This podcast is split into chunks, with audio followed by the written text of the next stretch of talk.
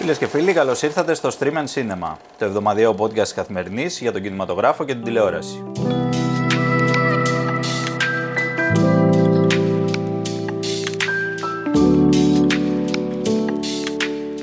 Εγώ είμαι ο Εμίλιος Χαρμπής και αυτή τη βδομάδα είμαι πολύ χαρούμενος γιατί υποδέχομαι εδώ μαζί μου έναν άνθρωπο τον οποίο το διάβαζα από μικρό παιδί πρώτα απ' όλα και συνεχίζουμε όμως να το διαβάζουμε και τώρα, το Χρήστο Μίτσι. Καλησπέρα, Εμίλη. Τι κάνεις; Πολύ καλά. είμαι, Χαίρομαι Χρήστο. πολύ για την πρόσκληση. Σας ευχαριστώ πολύ. Εγώ σε ευχαριστώ, εγώ σε ευχαριστώ που ήρθες.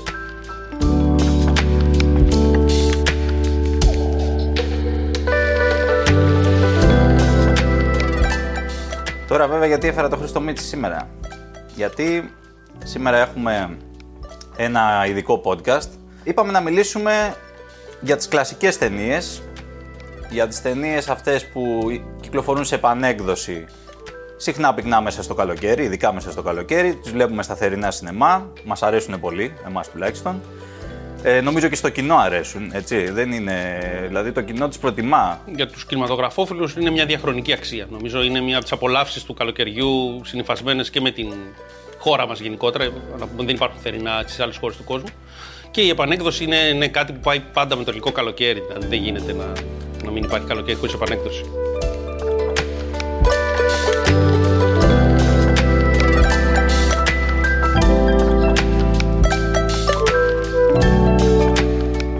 Μιας και μιλάμε για θερινά σινεμά, θέλω να μας ξεκινήσει να μου πεις το αγαπημένο σου θερινό σινεμά. Ποιο είναι στην Αθήνα; Ναι, Αν έχει ένα. Ναι, δε- δεν έχω ακριβώς ένα. Εγώ είμαι Φιλαδελφιώτης, ε, οπότε κατέβαινα γενικώς στην Αθήνα και περιδιάβαινα με τα, συ- πολύ συχνά και με τα πόδια όταν ήμασταν ε, μαθητές.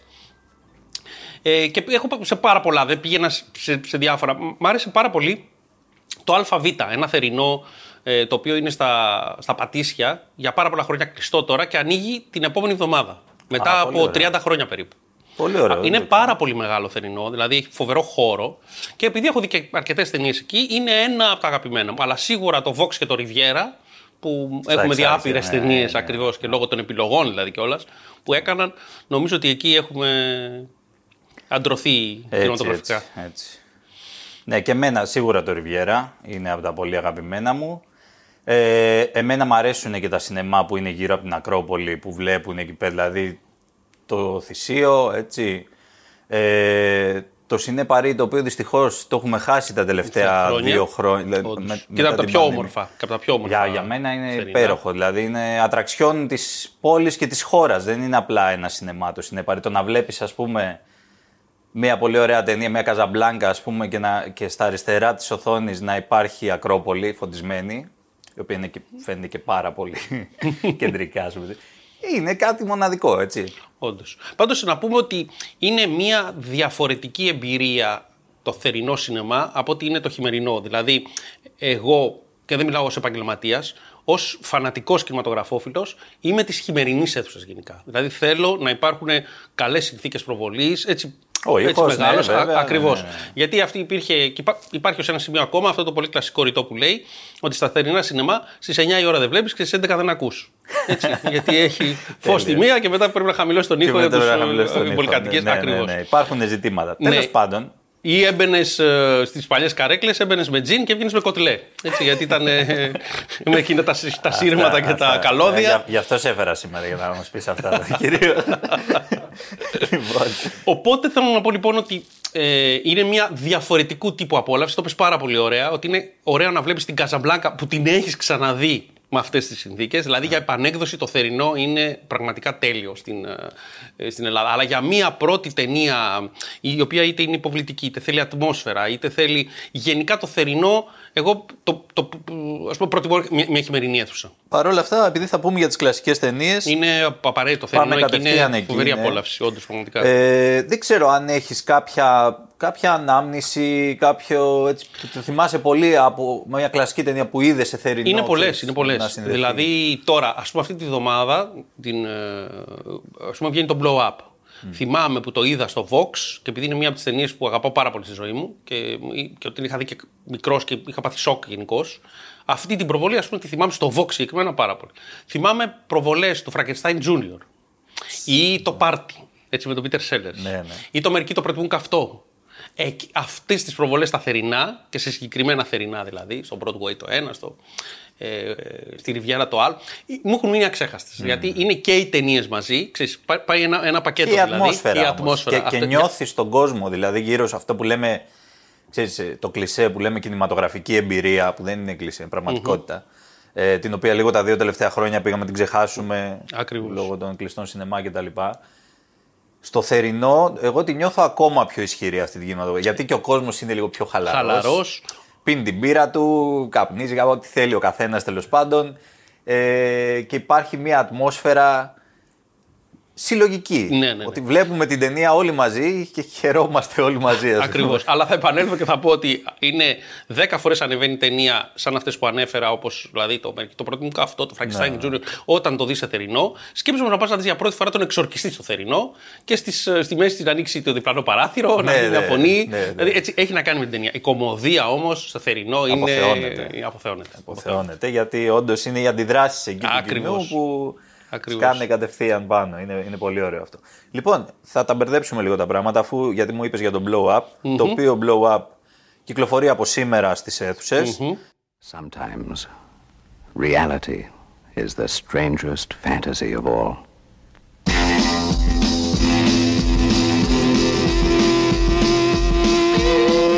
Vanessa Redgrave, David Hemmings, and Sarah Miles in Michelangelo Antonioni's first English language film, Blow Up.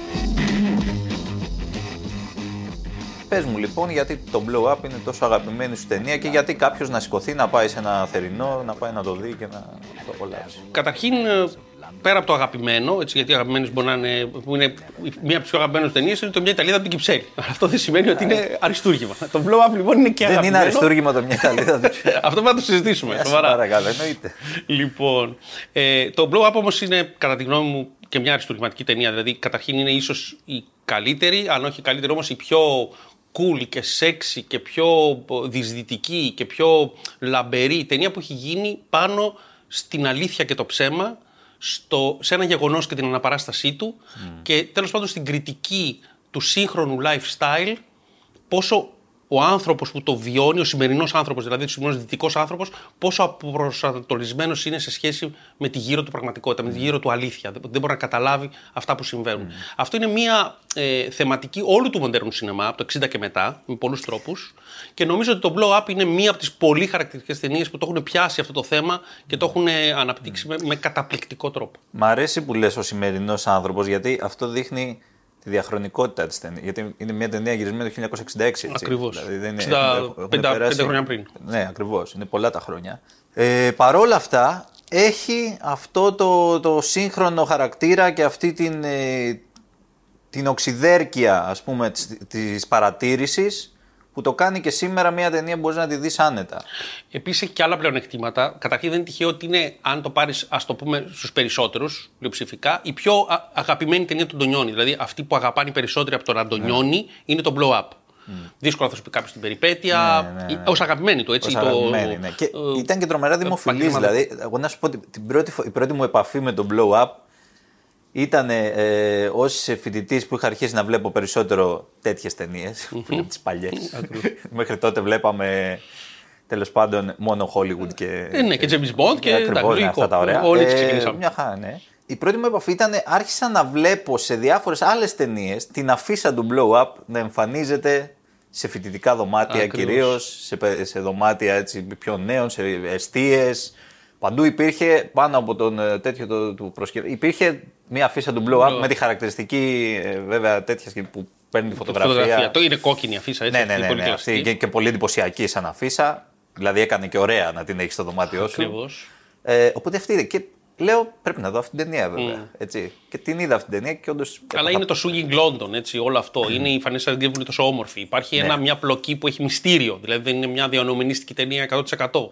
Ε, υπάρχει τα Yardbirds που παίζουν μουσική, το live concerto. Ε, ναι, το Ε, live. ε, ε, έχει όλο αυτό την. α- την, την Περνάνε αυτοί. Το η ανατροπή 60s, που πάρει το- στο τέλος. Ναι, Η, η μόδα που είναι στην αρχή που είναι, είχε κάνει ένα σκάνδαλο που ψάχνανε. Γιατί τότε δεν υπήρχε και Ιντερνετ να σταματήσεις ή ε, DVD.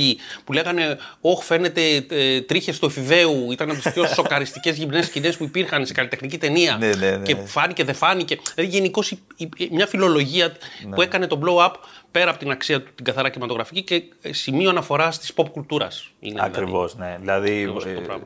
όντως είναι σημείο αναφοράς. Είναι σημείο αναφοράς. Και νομίζω ότι και αυτή η επανέκδοση που θα κυκλοφορήσει τώρα είναι και Ναι. καλής ποιότητας. Ακριβώς. Δηλαδή, γιατί είναι και μια ταινία τον Blow Up που έχει τα χρώματα, που έχει όπως είπες αυτό το πράγμα όλο. Ειδικά στο πρώτο κομμάτι. Με τα ωραία αυτοκίνητα, Ναι, ναι, θυμάσαι που οδηγάει αυτός. αυτό, αυτοκίνητα, πηγαίνει εκεί πέρα μετά στο παλαιοπολείο παίρνει και προπέλες. Ναι, ναι, που χωράει την προπέλα. μπράβο. Είναι αυτό που είπες ότι ενώ υπάρχει μια πλοκή συγκεκριμένη και αστυνομική κτλ. Πολλές φορές το αφήνει το πράγμα ελεύθερο να το νιώνει, να, να κυνηγήσει μια ιδέα που, που του φάνηκε καλή. Πάει ο άλλος, παίρνει την προπέλα, ξέρω εγώ, βγαίνει έξω, τελικά λέει, τη φορτώνει στο τέτοιο, το μετανιώνει, πάρει πίσω και Πίσω. την πετάει κάτω στο, στο, στο δόστρωμα. Ακριβώς. Φοβερό πράγμα. Λοιπόν, οπότε το blow up το συστήνουμε σίγουρα. Ναι, νομίζω είναι μια από τις πιο ωραίες επιλογές. Ειδικά για όσους δεν το έχουν δει. Αλλά και νομίζω ότι είναι μια ταινία που βλέπετε και ξαναβλέπετε. Βλέπετε και δηλαδή έχει ξαναβλέπετε. πολύ και απολαυστική. Ναι, ναι, είναι απολαυστική όντως. We're gonna let you go, okay? Okay. What are you gonna do now? I thought I'd move out to Las Vegas. Πριν ε, μία εβδομάδα, αν δεν κάνω λάθος, κυκλοφόρησε το Living Las Vegas, αφήνοντας το Las Vegas. Έτσι. Αυτή δεν είναι πολύ παλιά ταινία. Όχι, είναι το 95, αν δεν Ναι, κάνω λάθος. εντάξει, το 95 βέβαια τώρα πλέον είναι. και αυτό κοντεύει 30 30 χρόνια χρόνια. πριν. Δεν είναι, ναι. Αλλά και αυτή νομίζω ότι είναι με τον τρόπο της μια απολαυστική ταινία. Ναι, είναι βέβαια μια σκληρή ταινία. Σκληρή. ναι. Έτσι. Ε, είναι μια βαθιά ρομαντική ταινία, δηλαδή έχει ένα πολύ βαθύ ρομαντισμό μέσα τους. Δηλαδή, έτσι, είναι δύο Ναι. ε, αποκλείτοι το αμερικάνικο όνειρο, οι οποίοι α, α, ε, ενώ είναι σε πρώτο επίπεδο καθόλου γοητευτικοί, τελικά γίνονται λόγω ακριβώς του, του τρόπου που, του επώδυνου τρόπου που ερωτεύονται, γίνονται πάρα πολύ γοητευτικοί, μας συγκινούν πάρα πολύ. Και Να πραγματικά πω- είναι νομίζω μία από τις καλύτερες ανεξάρτητες Αμερικάνικες στο 90s. Είναι, είναι πολύ Ναι. ωραίο. Και πολύ χαρακτηριστική το αυτού του είδους ταινιών. των- Ακριβώς, των 90s. ακριβώς.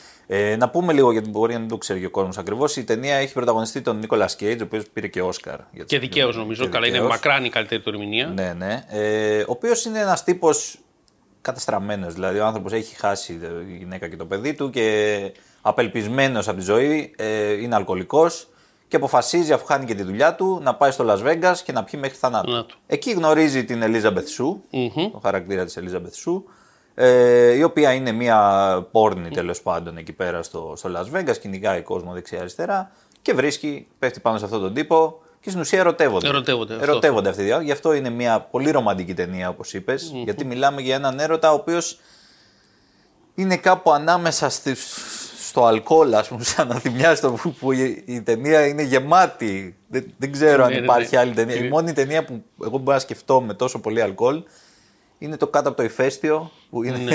η μεταφορά του μυθιστορήματος του Μάλκομ Λάουρι. που Όντως και εγώ αυτό σκεφτόμουν. Άλλο να- Εντάξει, υπάρχουν πολλοί βέβαια που έχουν, πίνουν κατά καιρούς σε Παντού ταινίες. υπά- Αλλά εκεί Ναι, αλλά είναι, είναι. ξέρεις, Ειδικά στο Living Las Vegas είναι κάτι απίθανο. κάτι ναι, απίθανο. είναι Και είναι και πάρα, πάρα πολύ καλή η Elizabeth Shue.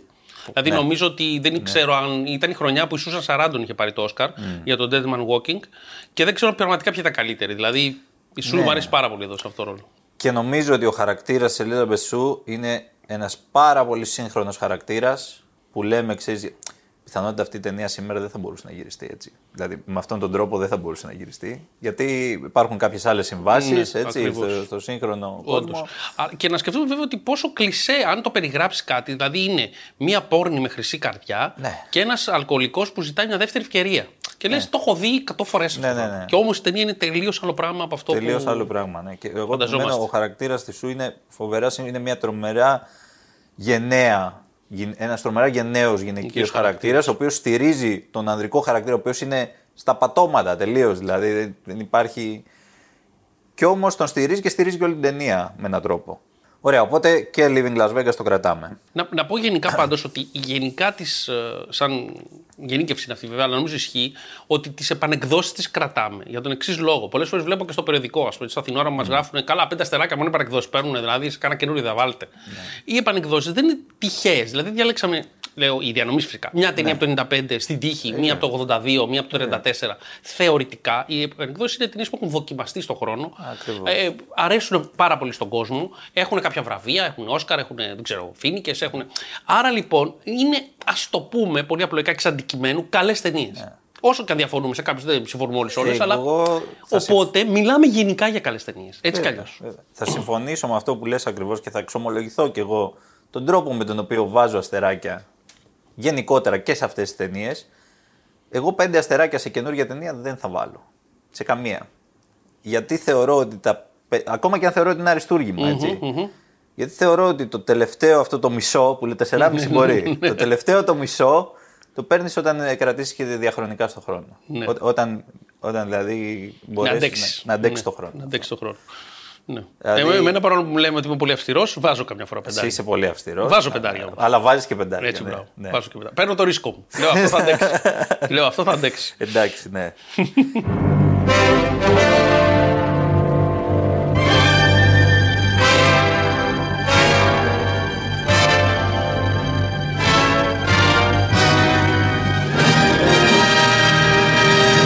Ingredient number one a very warm, very wonderful story about a boy, a girl, and a very special kind of problem.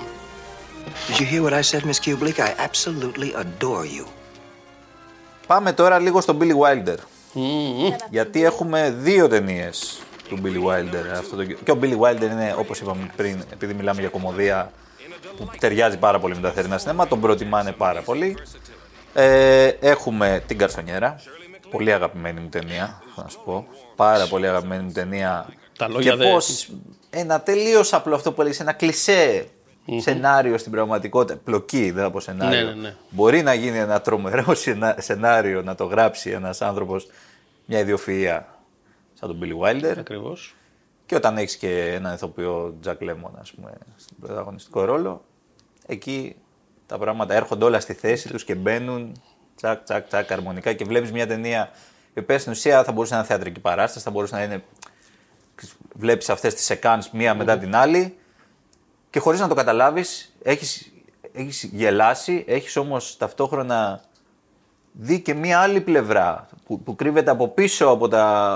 Από, πολλές φορές από ένα χαζό γκάγκ, ας πουμε Έτσι. Εντάξει, τώρα ο Billy Wilder είναι μια πολύ ειδική περίπτωση. Είναι Ναι. δηλαδή ένας από τους. Δεν ξέρω, τρεις, τέσσερις, πέντε σκηνοθέτες που δούλεψαν στο Hollywood, στο δράμα και στην κομμωδία με το ίδιο αριστουργηματικό αποτέλεσμα. Είναι ιδιοφυής ε, σεναριογράφο. Δεν είναι τυχαίο ότι έχει τι περισσότερες υποψηφιότητες για Όσκαρ σενάριού μετά το Woody Allen. Ναι, και έχει 8 Όσκαρ συνολικά. αν Ναι, δεν κάνω ναι, λάθος. ναι, ναι, έχει πάρα Συνολικά πολλά. για, Όσκαρ. για όλα. Ναι. δηλαδή, οκτώ Ο πρώτος άνθρωπος που έφυγε με τρία Όσκαρ μετά τον Disney από την ίδια βραδιά πήρε Ναι. ταινία σκηνοθεσία σενάριο μαζί. Είναι, είναι πάρα πολλά πράγματα. Ε, και είναι εδώ δείχνει την, καταρχήν πόσο σπουδαία μπορεί να είναι για μένα. Το Μερική το προτιμούν καυτό, που είναι η δεύτερη ταινία, έτσι αυτές οι δύο είναι η Καρσονιέρα και Μπράβο, το Μερική ναι, το ναι, προτιμούν δεν το καυτό. ανέφερα. Το Μερική το προτιμούν καυτό νομίζω ότι είναι ίσως η καλύτερη χολιγουντιανή ταινία του Μιλούντος, ε, κομμωδία του Μιλούντος. Είναι εκπληκτική δηλαδή το πώς. Είναι σχεδόν Σέξπιρ. Δηλαδή το παιχνίδι με τα φύλλα και με τη μεταφίεση είναι σε επίπεδο εκπληκτικό Ναι. και είναι τρομερά απολαυστικός. Δηλαδή ο Χίτσκοκ και ο Wilder νομίζω καταφέρουν να είναι τόσο απολαυστικοί, ο ένας αστείος και ο άλλος σας.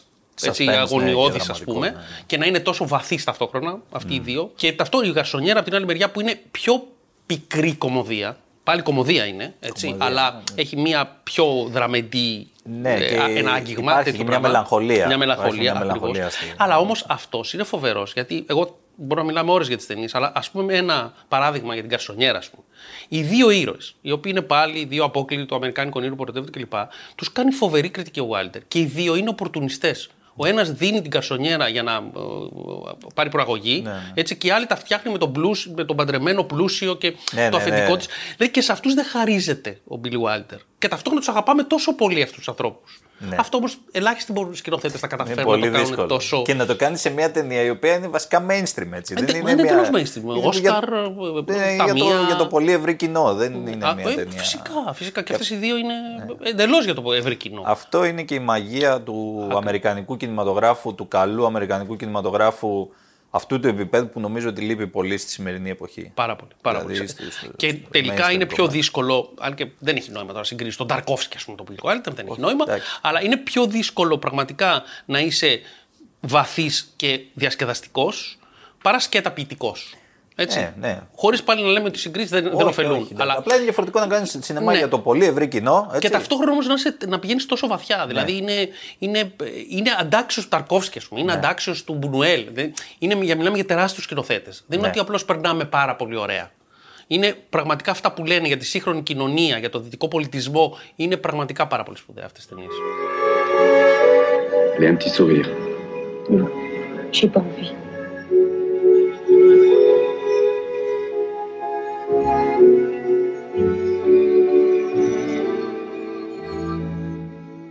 Και αφού είπαμε τώρα για Billy Wilder, ε, να πούμε και για ένα μεγάλο άλλο Ευρωπαίο αυτή τη φορά. Τον Γκοντάρ, τον Ζαν Γκοντάρ. Που είναι και μια δυναμία μου. Που είναι και αδυναμία Είμαι σου. ναι. γκονταρικός, Έχεις ναι. πολλές αδυναμίες. Είμαι σίγουρα. γκονταρικός. Αλλά είσαι γκονταρικός, ναι, το ξέρουμε. Ε, και εγώ είμαι. Δηλαδή, τι, τι να πω για τον Γκοντάρ, ναι. Αυτή η ταινία που υπάρχει στις αίθουσες αυτή τη στιγμή είναι το «Ζούσε τη ζωή της». Vivre sa vie Ναι, στα Vivre sa γαλλικά. vie, ακριβώς. Έτσι. Μια ιδιαίτερη. τε- Βέβαια, ιδιαίτερες είναι σχεδόν όλες τι ταινίες του Γκοντάρ, αλλά. ε, Ναι, είναι μια ταινία της πρώτης περίοδου του Κοντάρ, να πούμε Μπράβο, έτσι, ναι, ναι. έτσι. Είναι ασπρόμαυρη. Πάλι είναι λίγο, λίγο σαν το blow up του Αντωνιόνι. Δηλαδή είναι μία από τις δύο-τρει ταινίες του Κοντάρ, η άλλη είναι η περιφρόνηση, ας πούμε. Η οποία ακόμα και οι είναι μη αγαπημένη. κονταρικοί την αγαπάνε. Ναι, ναι. Έτσι, γιατί είναι πάλι πολύ κομψή, πολύ σεξy. Η άλλη είναι ο τρελός, ο τρελός Πιερό, ας πούμε. Έτσι. Ναι, ναι. Είναι η Άννα Καρίνα τόσο όμορφη. Οι πόζες που παίρνει με τα που καπνίζει. Αυτές οι φοβερές ατάκες που λέει. Επίσης να πούμε ότι είναι μια πόρνη η οποία μιλάει σαν βιβλιοθήκη, σαν κινούμενη βιβλιοθήκη. Έτσι. Ναι, λέει ναι, ναι. ατάκες από το Σταντάλ, από το Φλομπέρ. Σήμερα το επάγγελμα το έχουμε τιμήσει. ναι, ακριβώς. ε, μα, όταν κάνεις γενικά κριτική, ας το πούμε, έστω και έμεση στο, στα ήθη, στα σύγχρονα, Ναι. ε, νομίζω ότι οι γυναίκες, οι εκδιδόμενες, κατά κάποιο τρόπο σε- σε- δοκιμάζουν ακριβώς αυτή την ηθική. Έτσι. Οπότε είναι Ναι, ναι. ένα μοντέλο ηρωίδας, ας πούμε, που μπορεί να το χρησιμοποιήσεις με πολλούς τρόπους. Ε, και γι' αυτό βλέπουμε όντως πάρα πολλές γυναίκες σε, αυτό, Ναι, σε ναι, αυτό το ρόλο. Α, Ο Γκοντάρ το έχει πάρα πολύ γιατί η, η εκπόρνευση του, του, πάλι αυτό που λέμε του δυτικού ανθρώπου, έτσι, η αλωτρίωση του από τη δουλειά, η- αυτό είναι βασικό τη θεματική του. Ναι, ναι, και Οπότε- εγώ χρησιμοποιεί και αντίστοιχα άντρες που είναι εγκληματίες, Ακριβώς. δολοφόνοι. Δηλαδή... Ο- όλο αυτό το πόσο ας πούμε έτσι, ε, γενικά και πορνευόμαστε, δηλαδή ε, ε, πουλάμε το πνεύμα μας, άρα και το κορμί μας. Αυτό είναι στο, μια, ένα μια κονταρική θέμα. Οπότε η, το ζούσε τη ζωή της είναι έτσι μια από τις πιο προσβάσιμες ας πούμε και ε, γοητευτικές ταινίες του, του Γκοντάρ. Πάλι έχει, να το πούμε έτσι εντός εισαγωγικών, μια αστυνομική πλοκή, γκονταρική αστυνομική πλοκή Ε, βέβαια. ναι. ναι, γιατί Είναι- πάμε κάτι gangsters πάλι. ναι, ναι, ναι, ναι. Βάζει, πάντα θα βάλει ο Κοντάρη κάτι τέτοιο. Είναι αυτό το χαλαρό, μέσα σε ένα χαλαρό πλαίσιο ευρύτερο ας πούμε, που πάει σεναριακό. Αλλά κάποια στιγμή ξεχνιούνται όλοι. Είναι δύο άνθρωποι Ναι, σε ένα ναι, ναι. κρεβάτι συζητάνε. Ακριβώς. Για 20 λεπτά. Δεν... Ναι, είναι, εντάξει, είναι ο σκηνοθέτης που άλλαξε το σύγχρονο σινεμά όσο κανείς άλλος. Αυτό είναι αναφυσβήτητο. Απλώς δεν φαίνεται σε όλους το ίδιο γοητευτικός. Αλλά η αξία του η κινηματογραφική είναι νομίζω κολοσσία.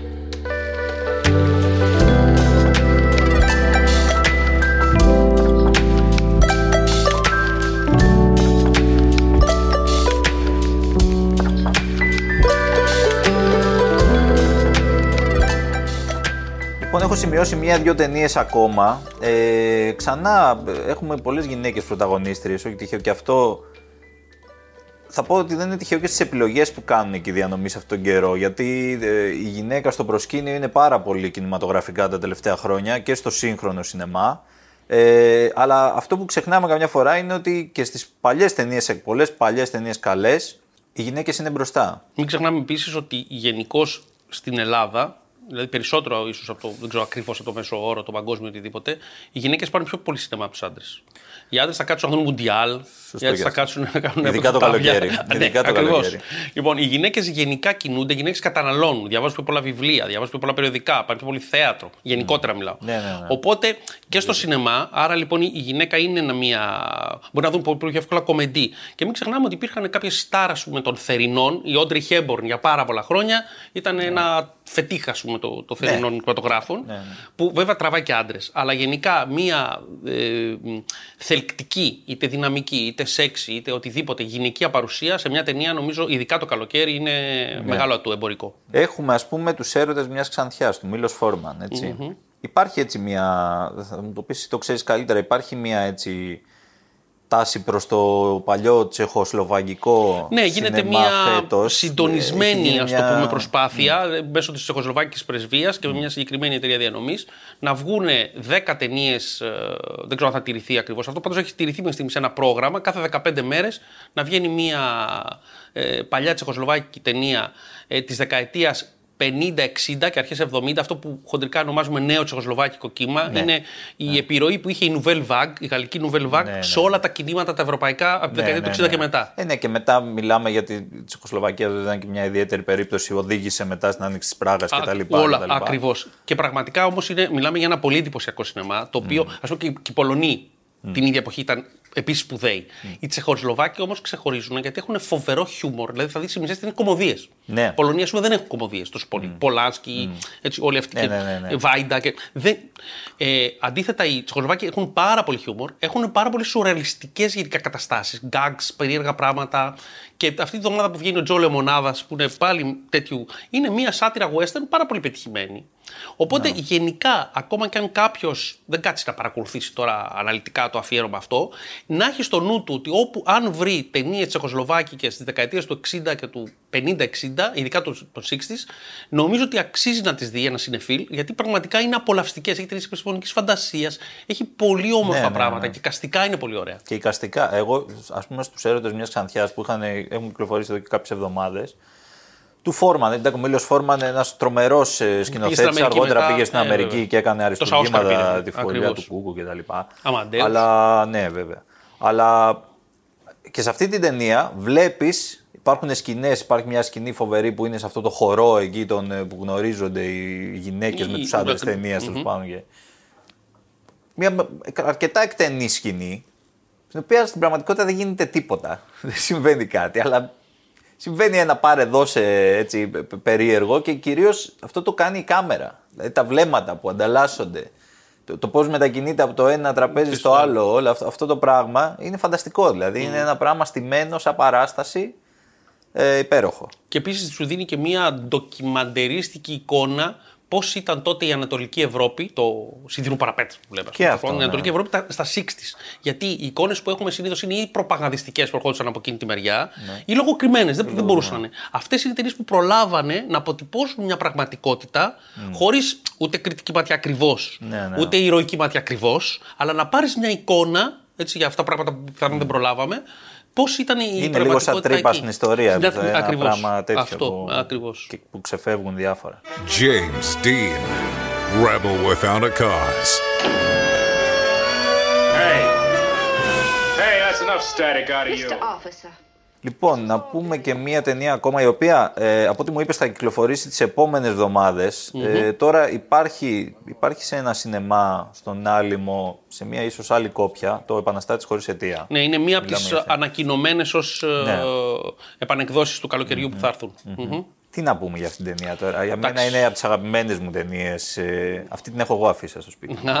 ε, με τον ε, φοβερό και τρομερό έτσι, τον, ε, James ε, Dean. τον James Dean. Ε, Ε, Είναι μια σημαδιακή ταινία για το Αμερικάνικο σινεμά. Πιάνει όλον αυτό τον παλμό καταρχήν της νεολαίας έτοιμης να εξεγερθεί. Το 55 εξεγερθεί το rock and roll. Έτσι. Δηλαδή, όλης έτοιμης να εξεγερθεί απέναντι σε, σε μια Αμερική που εκείνη τη στιγμή είναι η μέσης της uh, θητείας του Eisenhower.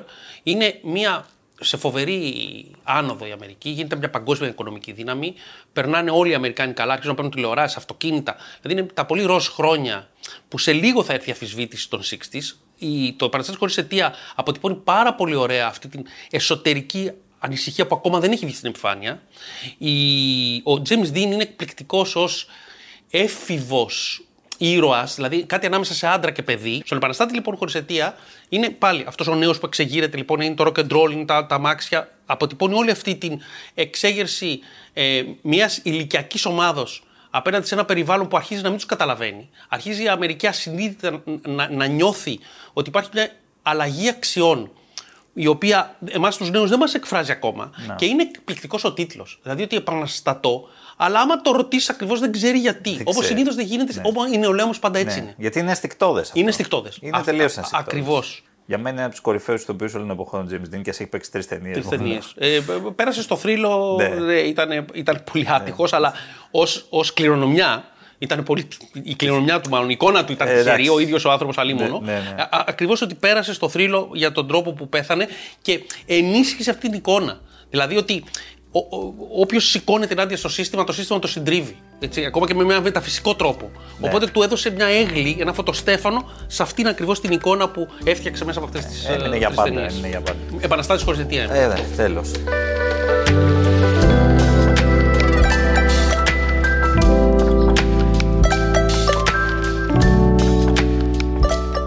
Πούμε μόνο δύο-τρία πράγματα για το πού μπορεί κανείς, εκτός από το, το, το κλασικό βγαίνουν κάθε εβδομάδα ταινίες έτσι, γιατί υπάρχουν και δύο-τρία πράγματα που τρέχουν στην πόλη, όπως το Athens Open Air Film Festival που το κάνουν τα παιδιά από τις νύχτες Νύχτες Πρεμιέρας, Πρεμιέρας, έτσι. ακριβώς. Ε, και εκεί γίνονται προβολές ανατακτά διαστήματα. Αν κάποιος αναζητήσει λίγο με μια γρήγορη αναζήτηση, θα τα, θα τα βρει και προβάλλουν και αρκετές κλασικές ταινίες.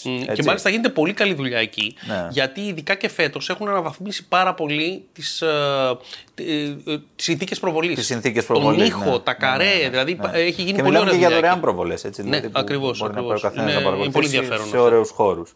Ε, η ταινιοθήκη στη Λαίδα που είναι το θερινό της κάνει και εκείνη πολύ επιλεγμένες προβολέ, κάνει και αφιερώματα κτλ. Ε, και εκεί σίγουρα θα βρει κανείς ταινίες να δει. Ε, και στο πάρκο Νιάρχος γίνονται Βεβαίως. συχνά πυκνά προβολές εκεί στα σκαλιά που είναι και ωραία δηλαδή. Είναι, πα- η, η ατμόσφαιρα είναι πάρα πολύ Ναι. καλή. Στον Ιάρκο καταπληκτική. ναι, ναι. Ε, και είναι, δηλαδή απόλαυσε να δεις κάποια ταινία. Και απλώς οι ταινίες εκεί είναι πιο mainstream, είναι πιο οικογενειακές πάντα. Ναι, έτσι, για να ναι, μαζευτεί ναι, το ναι, κοινό ναι, κλπ. ναι. Θα παίξουν Αλλά- κανένα Hitchcock βέβαια. Ναι, Δηλαδή, ναι, ναι, ε, έχει, έχει, οι ταινίες πολύ ωραίες. Αλλά γενικά είναι λίγο έτσι, κάπως πιο χαλαρή Ναι, ναι, ναι, ατμόσφαιρα. πιο- πιο χαλαρή. Ενώ αντίθετα στο, στις νύχτες- στο Open Open Air, Air. μπορείς να δεις, όπως και στη Λαΐδα, μπορείς να δεις πιο συνεφίλ πράγματα. Ναι, πιο, ναι. πιο δύσκολα, πιο απαιτητικά. Αλλά ο Νιάρχος είναι πολύ εκεί. Το γρασίδι του είναι Ε, φοβερό. ναι.